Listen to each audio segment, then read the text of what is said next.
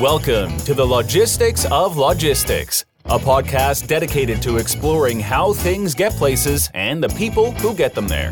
We'll talk with logistics and supply chain leaders about innovation, industry trends, and the future of the logistics business. Now, here's your host, Joe Lynch. Hello, friends. Welcome to the Logistics of Logistics podcast. My name is Joe Lynch. Thank you so much for joining us today.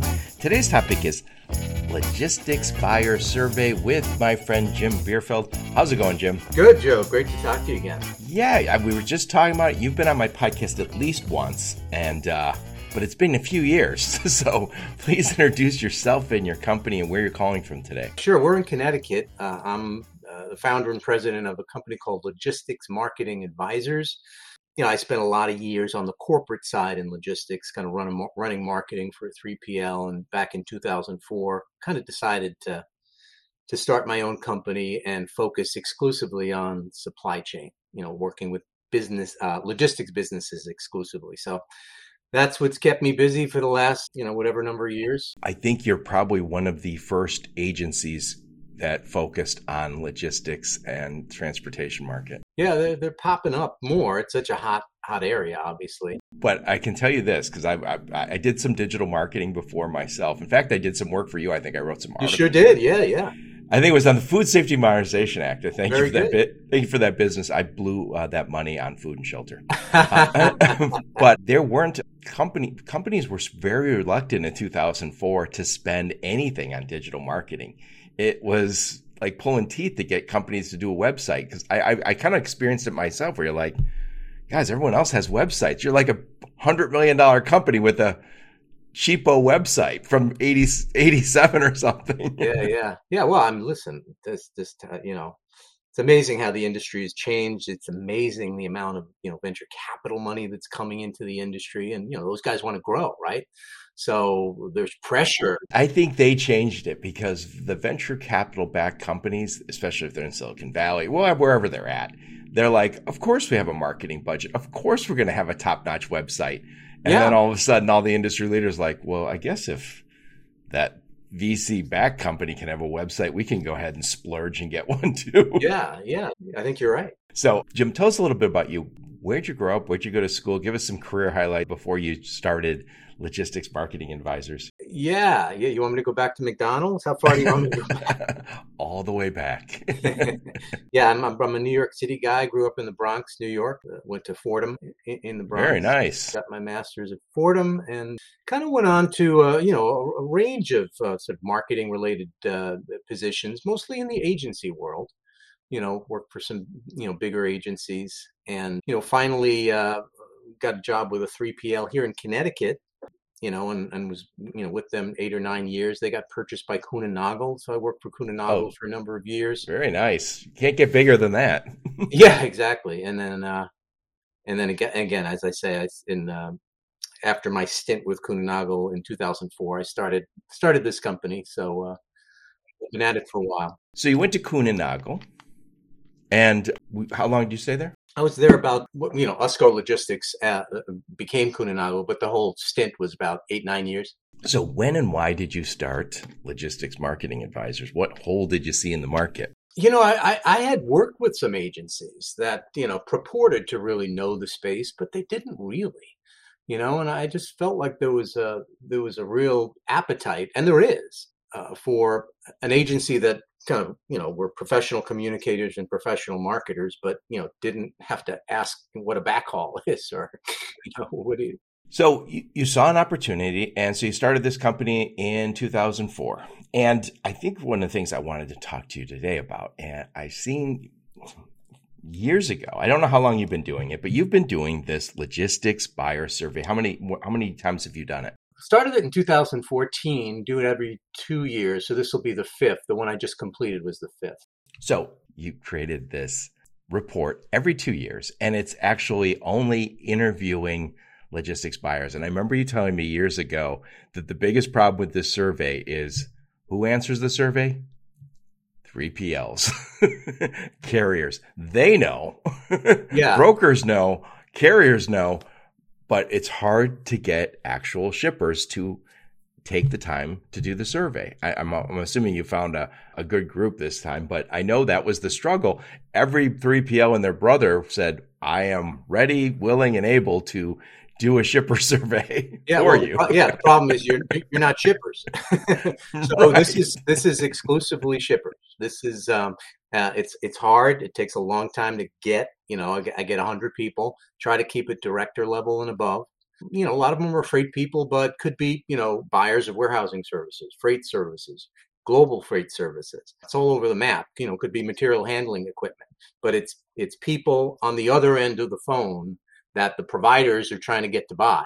Those are the people I talk to. And I think we talked about this once before, but I remember you, some of the things that you said to me. Well, maybe we'll just jump in and start time. So, the, what I found very interesting was some of the buyer complaints. So, why don't we start with that? When you talk to shippers, what do they complain about when they hear from brokers, 3PLs, and carriers? Yeah, the, the biggest complaint is is generic pitches. You know, they n- number one, they're busy, right? So you know, they get lots of calls, lots of emails, and and it's an intrusion on their time, right? Right. For the right kind of pitch, if you can help them, they'll make the time because let's face it, they need what providers have to offer. But where they get a little annoyed, to be honest with you, is the, the people who call and, and just, you know, hey, we've we've got you need capacity, we've got capacity, let's talk. And they don't know anything about the business. I mean, people have told me in the survey, hey, you know, I'm, you know, I should, you know, you know, reefer freight, and you know, people are calling me, you know, who run dry vans, and, and I never use dry vans, so they haven't done an iota of of research. And they get a little annoyed because it's it's like you know you're not respecting my time. You're asking for my time but you're not respecting it enough to to do the research. Yeah. Yeah and and i seem to remember from last time we talked about this is not only is it generic generic pitch same pitch for everybody but it's also i have no idea what your business is and i think you said something to the effect of i know i'm just another name on a list. And they're saying the same thing to me that they said to the guy before me and they'll say to the gal after me. Well yeah yeah. It's like okay I'm, you know and, and this, these these are actual verbatims you know I, I, I hate to feel like i'm number 17 on today's call list. You know or one of a thousand emails that were sent with one touch of a button you know to a thousand people and and i think we're getting as an industry i think we're getting better but i hear i did used to do a lot of sales training and i would talk to mostly young people who were at agencies, brokers, freight agencies, whatever you want to call them, who said, I just got here. I just got out of school and I've got to make all these phone calls. And I, it's kind of miserable because like I, I, I'm, uh, don't know what to say. I feel like I'm being a pest. And I was like, Oh, you are being a pest. And, and I tell this joke about, it's joke. It's the truth. Many years ago when I was still moving freight, I needed a backhaul. So I called a broker. I was at a carrier. So I called a very large broker. And I say, can you get me a backhaul? Uh, I don't remember if they got me the backhaul or not, but from then on, I was on their list. And every few months, I would get usually what sounded like a very young person, young man or young woman, and they go, Hi, Joe, this is so and so from blah, blah, blah. And we want to move your freight. You know, we can do a great job, whatever their pitch was. And I was like, I said, one time you guys did a backhaul for us. I said, I, am I work at a carrier. I don't have freight for you. And then, then they would say, Oh, okay. And then I said, Did you just start there? And they say, Yeah. I go, You know what you have? You have the dead list. I moved one shipment with you a long time ago. Yeah. And every few months, the new guy gets it. And he goes, And one guy said, I don't think so. They said these are good leads. And I said, do you think they gave the good leads to the 22 year old who just got here? Or do you think you got the dead list? He goes, I got the dead list. you know, I was, I was, just looking for a quote in the report and I can't find it like quickly here, but I can paraphrase it pretty well. It was in, the, in this latest survey, the guy said, um, you know, I'm a multi billion dollar company. I'm a senior level exec, uh, logistics executives and you know you shouldn't have junior people calling me. He was he was complaining about the exact thing we're talking about. So he says in about 10 seconds i can tell whether this person actually knows what they're talking about or not. And excuse me but you know maybe you can say it's egotistical but he says you know they know my title they know my company. These people shouldn't be reaching out to me. It should be somebody else. So again, it goes back to that, you know, respect my time, respect me. Yep. So I know. So one of the big buyer complaints is how they're engaging. Is what any others come to mind before we switch and talk about some other things related to the survey? You know, I, I think it, it kind of goes back to this generic thing. I mean, you know, if you, we ask the question, what, what, you know, what's the, you know, the best way to contact you, and and you know, since 2014, email hands down, right? But it's not like, you know, hey, please email me. It's more like, okay, of the choices you gave me, phone call, this, that, the other thing, you know, email just comes across as less intrusive. I can ignore it, frankly. It doesn't mean I necessarily want people to email me, but you know, I, I feel like with email, it can work, but the only way it can work is if it's it's a little more custom. You know, marketers are their own worst enemies sometimes in the sense that just because we can, you know, reach out to a hundred thousand people with a touch of a button doesn't mean we should, because you know buyers understand a a generic come on and, and, as you know very distinct from i know your business i understand a problem right. you're having i think i can solve it i have a, a buddy of mine steve elway has been on the podcast a few times and he always said to me he goes i don't i don't cold call what i do is i research the company their industry i understand the biggest problems and when i call i'm going to talk to that person one way or another and i'm going to have something to say that is valuable to them i'm not going to waste their time. So, so it, the, I think this is where you get a lot of young people feeling very apprehensive is when they're told make a whole bunch of phone calls and you haven't done the research. And I think what makes it so much better is if let's just say your company specializes in retail and you're able to say I move some retail loads every week, and then when you call the next retailer, you say, "Hi, uh, my name's Joe, and um, you know, I specialize, our company specializes in retail and we work with Target, we work with Walmart, and, you know, we understand the business, we understand some of the challenges, and we'd love to talk to you. That means a lot more than, than the guy who calls to your point. You need, you need reefers, and they go, Oh, yeah. we don't do reefer. then, well, why the hell did you call me? You should have known I'm a food company. and I, I, don't blame the the you know the young the young nope. on the call. You know that's their boss saying this is a model. We're going to embrace this model. As far as I'm concerned, it's really more an issue of quality over quantity. So, what would you rather do? Spend a little bit of extra time, make one call that says, you know, and, and let's let's use an example, right? Let's say, let's say, hey, you know, I, I know you're moving a lot of freight out of your factory in Birmingham, Alabama. We happen to, for a big customer, bring loads into Birmingham. We need to get home. There's some overlap in our networks we think could help us both. Do you want to talk? Well, I mean, let's make that one phone call. Take the time to do the research. Forget about those other 15 generic calls you're going to make. And let's move to quality over quantity because the market and the buyers of this survey is telling them, telling us that's what works. Emails and phone calls to strangers does not work. Yep. It, and, I'll throw one other thing in there, and, and, I don't I don't say this to be braggy. It just I, I I before I did all these podcasts, I used to do webinars, marketing webinars, and I remember I would take that list. 100 people would sign up, and then I would kind of decide. I, what I realized is calling people after the webinar isn't as effective as calling them before.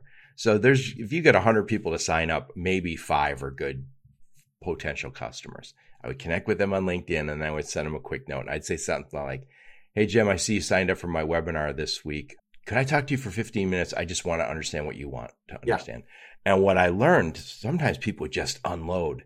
Like one, this is was somewhat self-serving, but I did a 3PL, uh, how to select a 3PL many, many times.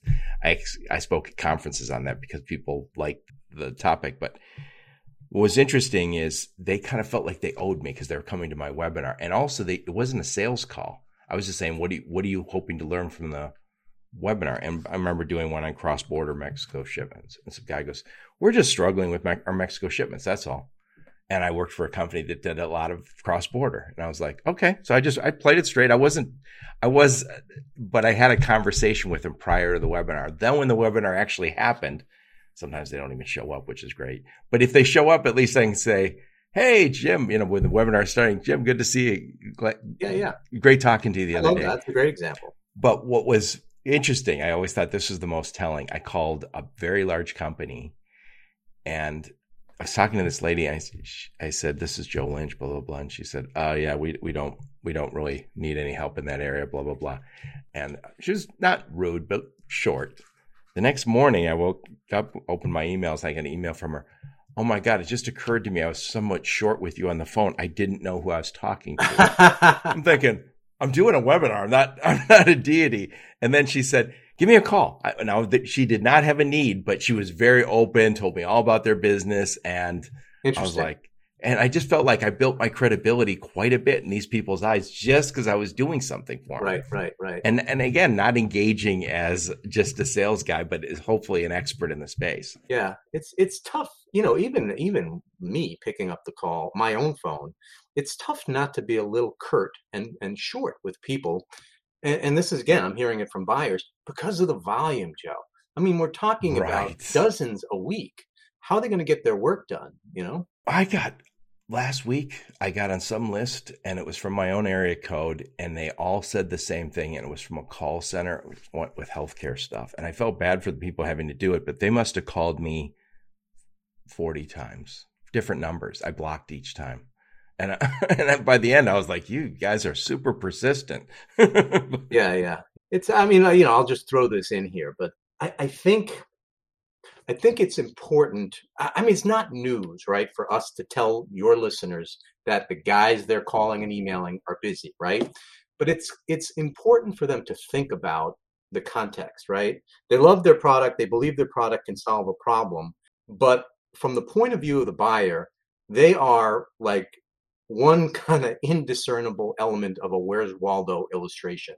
That's their world, and that's how they see you. And unless you can figure out quickly you know how you can you know figure out why i'm you know different or better you're just going to get lost in that where's waldo il- illustration it's that's the world they live in I've I've said this before on my podcast, but I think it's very true. Like if I was to call you right now, let's just say a bank called you and said, "Hey Jim, I, I want to get you over here. You, you, know, you'd be a great fit for our, our a business owner, and we'll give you uh, 0.1% interest on your money and we'll get you a debit card and a credit card and a line of credit. And you're like, oh my God, that's spectacular. Uh, we'll give you a free pen. I mean, like, it, it, it's just nothing, nothing, nothing, nothing. But if somebody called and said, you know, we have this special plan for business owners in Connecticut and actually had something that was specialized towards you, that would mean something. And I feel like sometimes we don't, we don't create niches that actually make sense so then we have nothing to say. And I feel like if you don't have a specialty where you can say, look, we move a ton of frozen food. We understand frozen food. And I know you guys have frozen food. Let us help. And by the way, be able to send them a, hey, come to our frozen food webinar or our conference or something that actually shows some expertise beyond I know how to dial the phone and we have a whole bunch of guys doing it. Yeah, yeah, yeah. I, I just with all the sales training and any sales training, you do sales training, so you know this better than anyone. Not anymore, but a little bit. I probably had 10, 10 sales trainers on here, though. But there's no sales training you're going to go to that's not going to say it's problem first. It's problem first. Don't start selling until you understand the problem. Joe, why are why are why are these buyers telling me that people are just you know they're hang, they're picking up the fines like here's what we have you know, let me tell you how many, you know, let me tell you the size of our carrier network. Let me tell you, you know, the size of our warehouse network. Why is it that for decades we've been talking about problem first, but it's still people still want to talk about their stuff. Right. So how do these shippers want us to engage with them? Well, I mean, it's it's you know, it's interesting when I when we ask the question about you know the last time you reached out to a logistics company proactively, why did you? Number one, uh, colleague recommendation. So the real strong advice from the buyers I talked to was, you know, if somebody's got an issue or if somebody's got a solution that they can really help me with, honestly, it helps to figure out if there's a, if there's a mutual connection, and then and then approach me that way. Because otherwise, I might sort of filter them out. So coming to them through a mutual colleague is a real, real plus. Number two answer, interesting to that question, was create content. If I see it and I like it, I'll contact you. So basically, what they're saying is, you know, the best way to contact me is not to contact me. Create stuff that helps me do my job. If I like it, I'll reach out to you, which I think is sort of interesting, particularly to you know content marketers like myself. That's, uh, that's right. But the challenge is if, if I've got sales guys, then the sales guys are coming down to the marketing saying, "Well, who should I reach out to? Who reached out to us so I can follow up with them?" And that's I think what traditionally we've we've had small marketing departments and huge sales departments. So we want those sales guys to just bang those phones when and by the way, that's that has worked. It doesn't work for everybody. I will say a, a lot of people start start uh, making those 40, 50, 100 phone calls a day and quickly realize I should be doing something else for a living. But the people who do, there are people who become very successful that way. And a lot of times they open their own brokerages at some point, and then then they say that's the only way I know how. That's that's how I got here.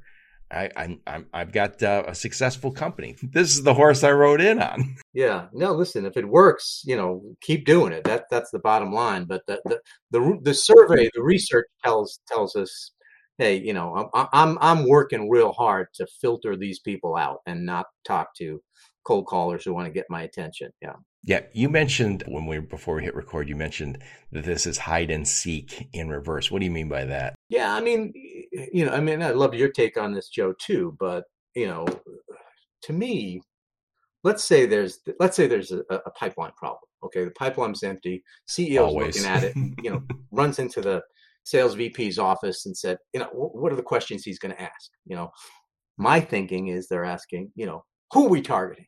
you know what prospects are on your list you know what industries are we targeting you know as if that had anything to do with who's ready to buy you know? So the, the mentality is we're it in a traditional game of hide and seek. We're it and we're out looking for the buyers and the buyers are hiding. Our job your job as a salesperson is to find them. And if we find them we can sell them and everybody will be happy. It's right. not the way buyers buy today right? They're you know and you and i have talked about this. They're they're doing their research.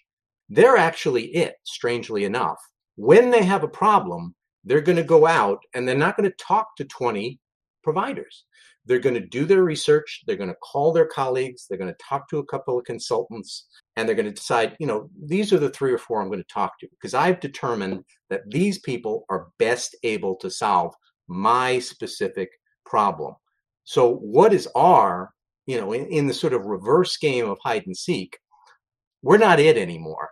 Our, you know, people are looking for us. Our job is to get found. You know, we're not, you know, we actually want to get found. That's the twist on the traditional mm-hmm. hide and seek.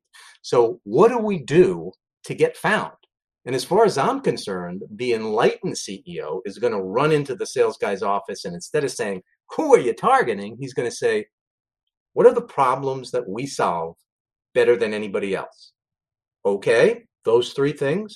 Okay, what are we doing to let the world know that we solve these three problems better than anybody else in the world? Because you know what? Buyers are smart. And if they do their research and they do their due, due diligence, and they do, by the way, they're going to find us and they're going to contact us. And those are the best leads that we can get because they've pre vetted us you know, during the, and we can argue about the percentages, but they're saying lately that 80% of the bias, buying process happens before people talk to vendors. And before they're even visible. Yeah. They're exactly. not visible to the brands. And, you know, it's interesting. I'm, I, am going to feel old saying this, but I'll say it just the same. In the olden days, before uh, there was the internet, and I'm, I can say this because I worked in, during those times where we didn't have, we had computers but no internet. And when some a supplier uh, came to visit, a sales guy came to visit, he would enlighten you about what was going on in the industry and what they sold. And you usually wouldn't have a good sense of who they even compete against unless it's a really well developed industry. So they might just be the guy who's down the street and he he's in a geographic location, he can show up and see you. Yeah. And he had to be the real good sales guy because he could close. Because you don't even know another option. Now, if right now, let's just say somebody said, oh, I was listening to Jim Bierfeldt. He's got this logistics marketing advisor. Sounds like a smart guy. What other marketing advisors are out there? Goes online, Googles it, finds is, you know a, a, a, half dozen and then says, "Yeah, Jim was good. I just want to see what else is out there." And and they might look at your content, go, "Yeah, that's good. Yeah, actually I do want to work with him." But they're going to check and see who else is out there. That's what's changed is everybody knows there's an option. And it's the same when we buy a car. I always say, if you were to go buy a car for 50 grand right now, you don't start by driving from dealership to dealership. You go online and say, what's, what are the surveys saying? Who's a good, who's a good option? And then you might look at a few websites. You might look at some, the same with when you're buying a house, when you're sending your kid off to college, going on a trip to Europe. It's all the same. It begins online. And I think this is a little bit of still a, a, a, long transition for companies that have become very successful with banging the phones is recognizing that the buyer buyer's journey begins on the web. and I think we know that, but you got to yeah. hear it again. Yeah. So, so, you know, it's buyers are smart. That's the yep. bottom line. And, um, you know they're they're they're out there looking for the best solution to their problem. And you know going back to the hide and seek example you think about Hansel and Gretel you know he just how did he find his way out of the forest? He left a trail of breadcrumbs. Right. Well i mean how are we going to make ourselves easier to get found? And content is is our breadcrumbs. What's a, what's also crazy jim I'm, I'm actually i'm doing a webinar this afternoon with a warehousing management company softeon. Those work those work. So you you will have a hundred come some emails, right? Great way to go. That's not typically the way people connect these days. They they'll listen to podcasts like mine, but I can't tell you who listened to my podcast. I can give you demographics.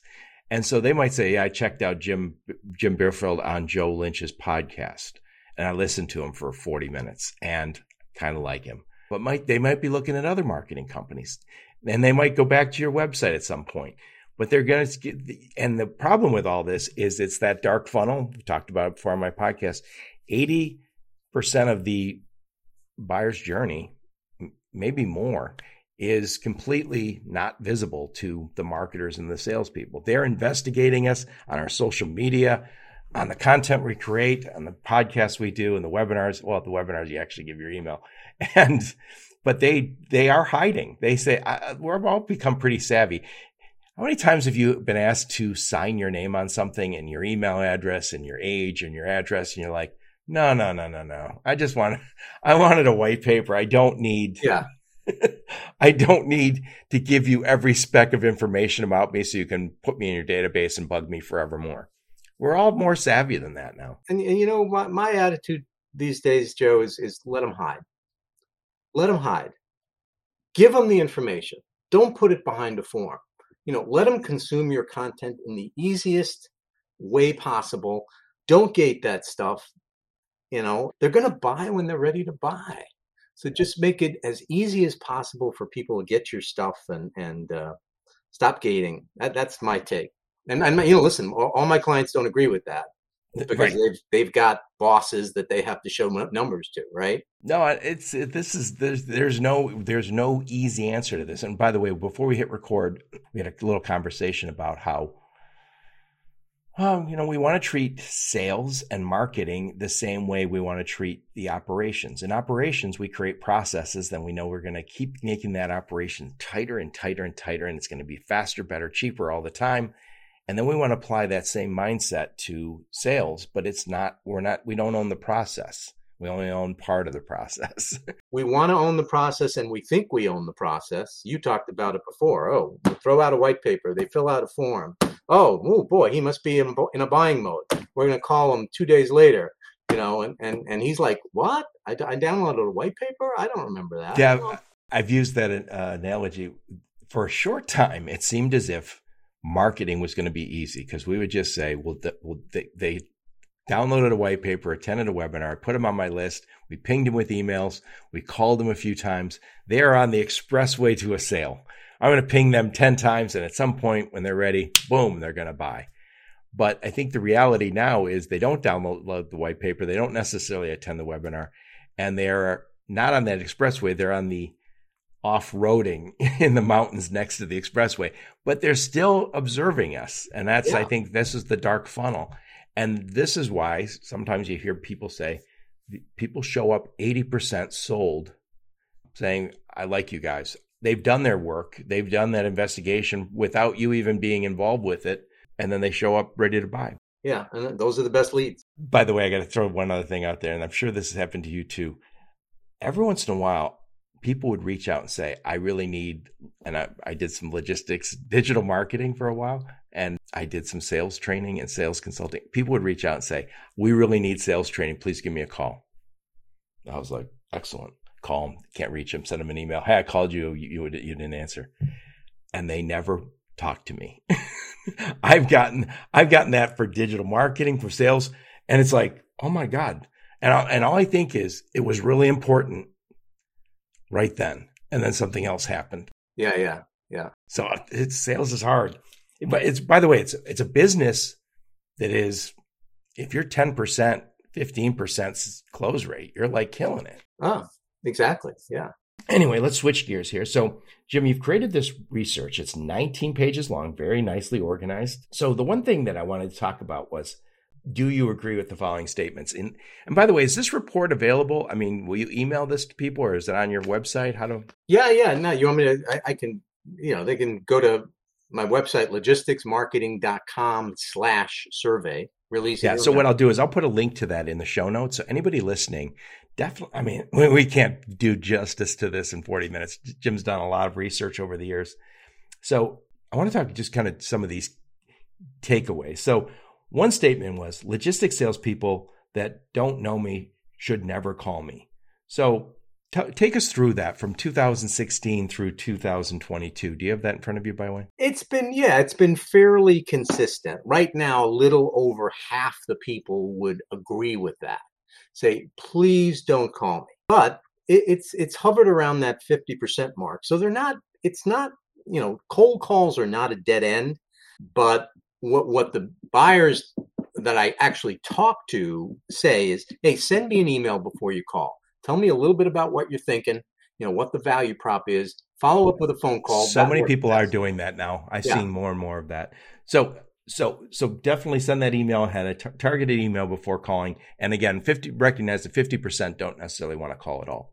The next one I saw here is I pay attention to the print advertisements in the logistics trade magazine. So you've done this survey in 16, well, 14, 16, 18, 20, and 22. So what are they saying now about that? Do they pay attention to those? Well, two points there. Number one, yeah, about 50% say, yeah, I'll pay attention to them. But that, that question is a little off now, you know, and I leave the same questions in year after year for a reason, because I want to understand the difference. But one of the other questions was, where do you get the, your information? Right. The number one source in 2014 was print magazines, logistics print magazines. You know where that is now? It's seventh or eighth down the list. They're going to the websites of those same organizations, right? But they're not really sitting down and reading a print magazine. So the idea of paying attention to an ad, 50% will. The problem is they're not really they're not really reading those.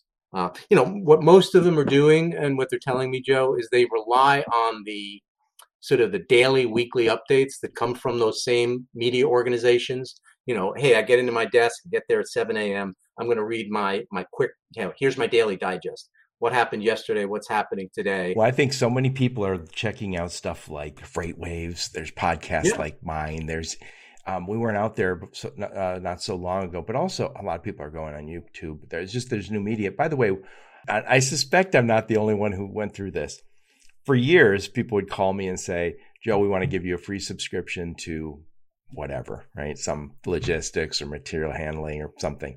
And then they say, y'all, if you could just answer a few questions. And literally, it's a hundred questions. Yeah. And do you buy the following services? And then they tick off st- uh, every service under the sun. And then, do you influence the buy? And, and and after a while, I said, no, no, no your magazine's not worth it to me anymore. I, it just clutters my house. It gets here. I, I, know if I'm checking something out, I'm looking on LinkedIn. I'm looking on maybe when I, I start with LinkedIn, it's my news feed, but then I also follow stuff on Facebook. And by the way, I'm not, I don't think I'm the only one. I know, especially younger people. I follow people on YouTube and uh, Instagram too. There's more and more information that's just easier to digest. And I don't have to fill out uh, a form. yeah, yeah. So the next one I take away here it says I log into LinkedIn at least once a week. So how has that changed over time? That was 50% uh, back in 2016 and the latest it's uh, near 80%. So kind of predictable, right? More and more people are tuned into social, LinkedIn more than anything else uh, as far as logistics professionals go. Yep. And I would say this: we, uh, there's been some salespeople on my podcast who've said this, and I'm sure you would agree. If I should connect with a shipper and say, "Okay, I connected," they were kind enough to connect with me, don't send, don't send your pitch next. See what they're talking about. Follow them. If they're in a conversation with some people you know, get involved in that conversation. Add some value. Make sure that you're actually a decent fit. I sometimes accept a LinkedIn invitation to immediately get six messages from them right away where I think, geez, oh, Pete, I don't know you from Adam. And, and all of a sudden we're connected. And now you're saying, when are we going to meet? Never. Yeah, buyers are buyers are telling me they're wise to that, and they're really reticent to make those connections because you know it's the same reason you don't give information to download a white paper because you know you're going to get a bunch of emails and phone calls after. And I, by the way, I'm very open to the and you know what kills me is I don't buy logistics services and I don't sell logistics service. I'm a logistics podcaster. People connect with me and then immediately say, "I would like to move your freight to, from China," and I was like. Did you look even look at my LinkedIn profile? And the answer's got to be no, I didn't. So anyway, back to it. LinkedIn is the way. so I see the next thing here. It says when consuming logistics or provider related information, I prefer to watch a video versus read a blog post. So how has that changed from 2016 till today? The the truth is, you might assume it would um, change a lot you know, because I, I prefer, it's easier for me to look at a video and get smart in two minutes rather than sitting down to read something. It hasn't changed much. Most of the people disagree with that. You know, in the latest survey, 60, 66 per 65% disagree, 35% agree. So yeah, buyers love, you know, the ease of, of watching a video, but it doesn't mean they won't read. Um, that's what they're telling me. I think I'm a tough case. We all probably are, but every once in a while I'll go and it's this is the Wall Street Journal, a lot of news organizations. I'll it'll say Jim Bierfeldt saves the world, and I'll go, excellent. I want to read that article. I click on it. It's not an article, it's a video clip that might be two minutes. Now, while I normally say I, I'm fine watching videos, if I thought that was going to be an article and it's a video, sometimes I won't watch it. Yeah. And and sometimes I want it to be both. And I realize how hard it is to create both. but but I want I want it all. I want I want it exactly how I want it. and I, you know, I've been in this industry for a while and I think I have a pretty good sense of, of, of buyers and what they want and how they behave. This one surprises me. The, the, the answer to this surprises. You you thought it'd be a lot more video. And by the way, I do watch a lot of, I do have YouTube. Everything I do on podcast now is moving uh, also to the video side onto YouTube. So I have a YouTube channel, as do virtually everybody on my podcast now. But what's interesting is even though I do like watching little clips here and there, I find it difficult to watch long stuff on YouTube. Uh, and so I'm also watching more video on LinkedIn. But if it's a two minute clip, if it's, uh, if it's longer, sometimes I I, I bail. It's it's it's. I'm, i think it's very hard to predict, but I think you got to give people the content they want. Yeah, yeah. So you have another uh, question here. I never respond to an email sales pitch from a logistics company. How did that change from 2016 till today? So very little. The people, for the most part, are saying we disagree with that. If somebody, you know, here's the rub, Joe. We talked about it earlier. If somebody tell, sends me a targeted email that's got a clear value proposition that shows you know something about my business and the problem that I have, and you've got a possible solution, I'm open to that video. What they hate is the generic stuff. But I'd say most people disagree with the notion that I will never open an email from from. Uh, it, uh, but it has to it has to be real target, and it probably is not going to be uh, a generic that I sent to 10,000 people, right? No, no, the, the people, you know, even the Dear Jim, you know, people recognize that's just part of some automation program. You try to customize it, but they see through that. Yeah, and it's it's interesting. I have an email list that I uh, I've developed over time, and I was always pretty good about saying if this isn't if you don't want to be on this, I always put it at the bottom. If you don't want to be on this damn list, click here. I make it really easy to unsubscribe. I don't want people on my list who don't want to be on it.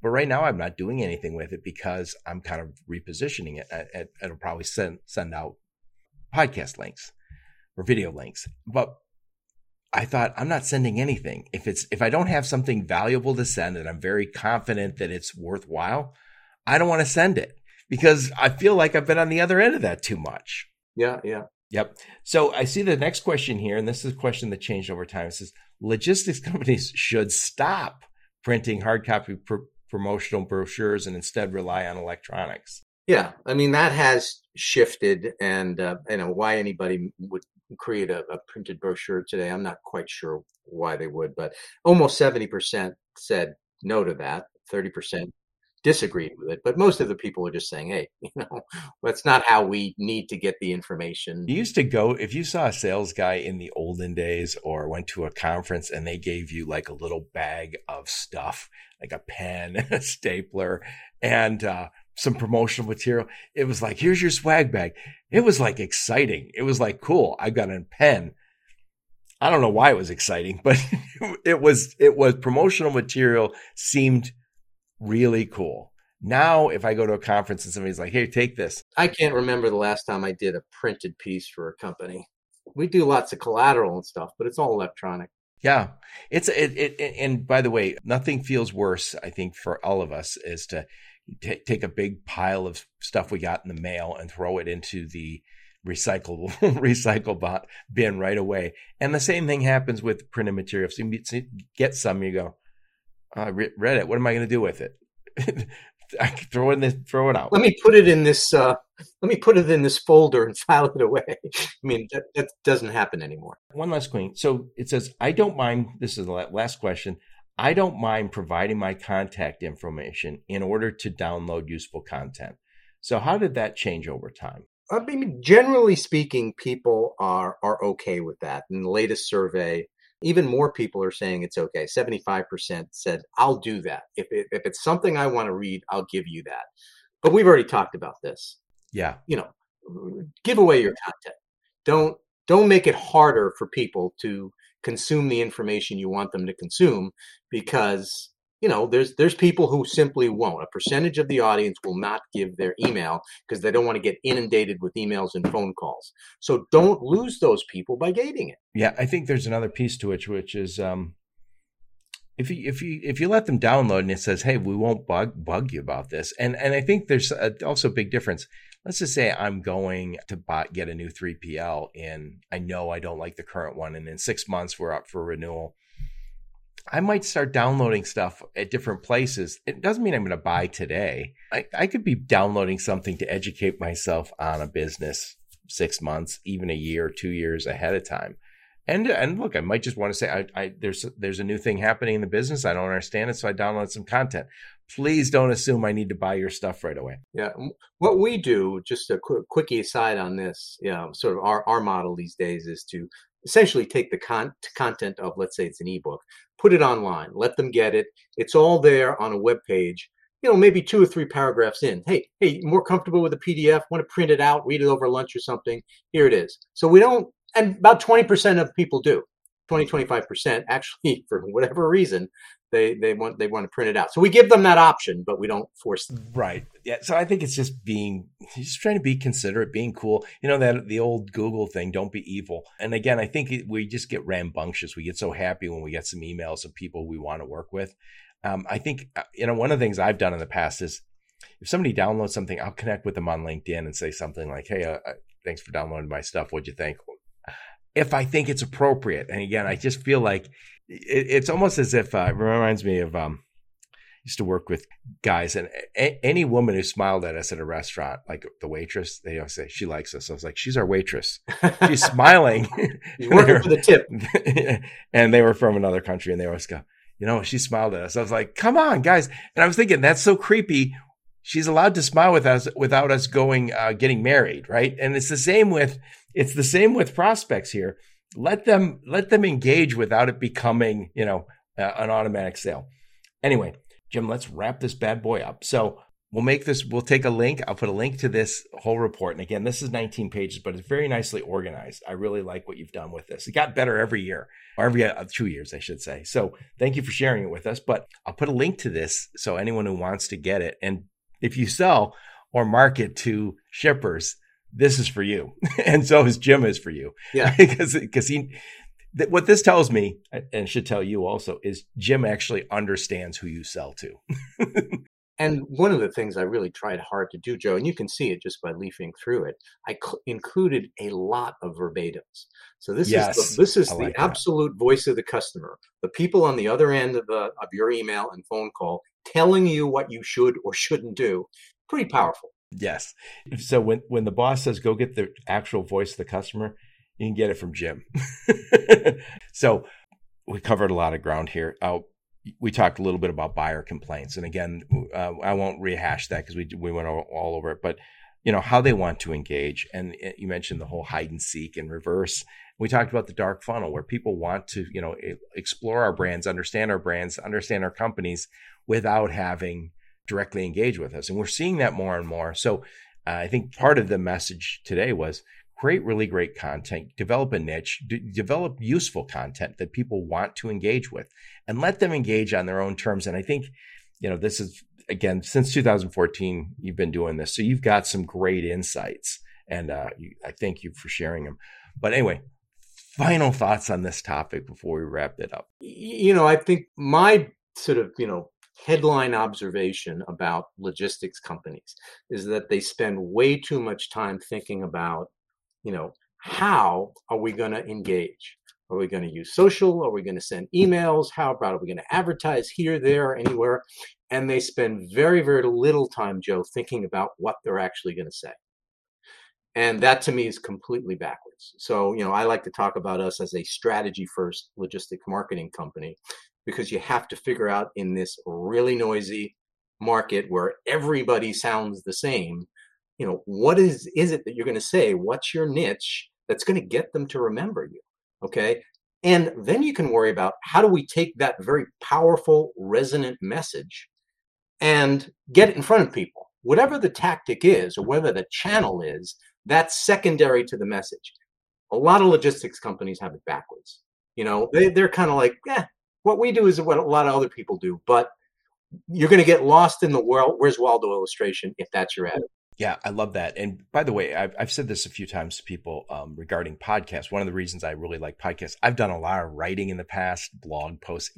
Hard to get your point of view out sometimes. Not impossible. You're good enough writer. I was never good enough. I think we call myself persistent.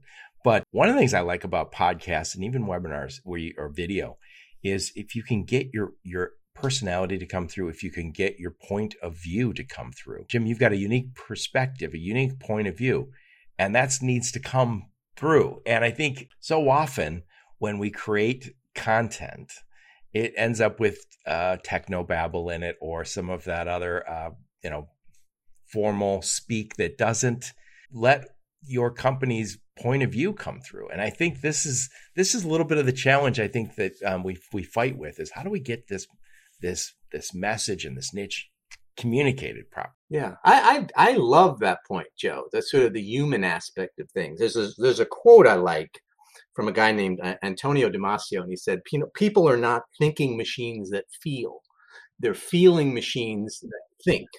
So that's that's to your point. All the techno babble you might find in a white paper. People want to sort of like, you know, understand a little bit more about you on a human level, on a personal level. Right, and it should be no surprise to anyone listening to my podcast, but I say this all the time to, you know, before we hit record.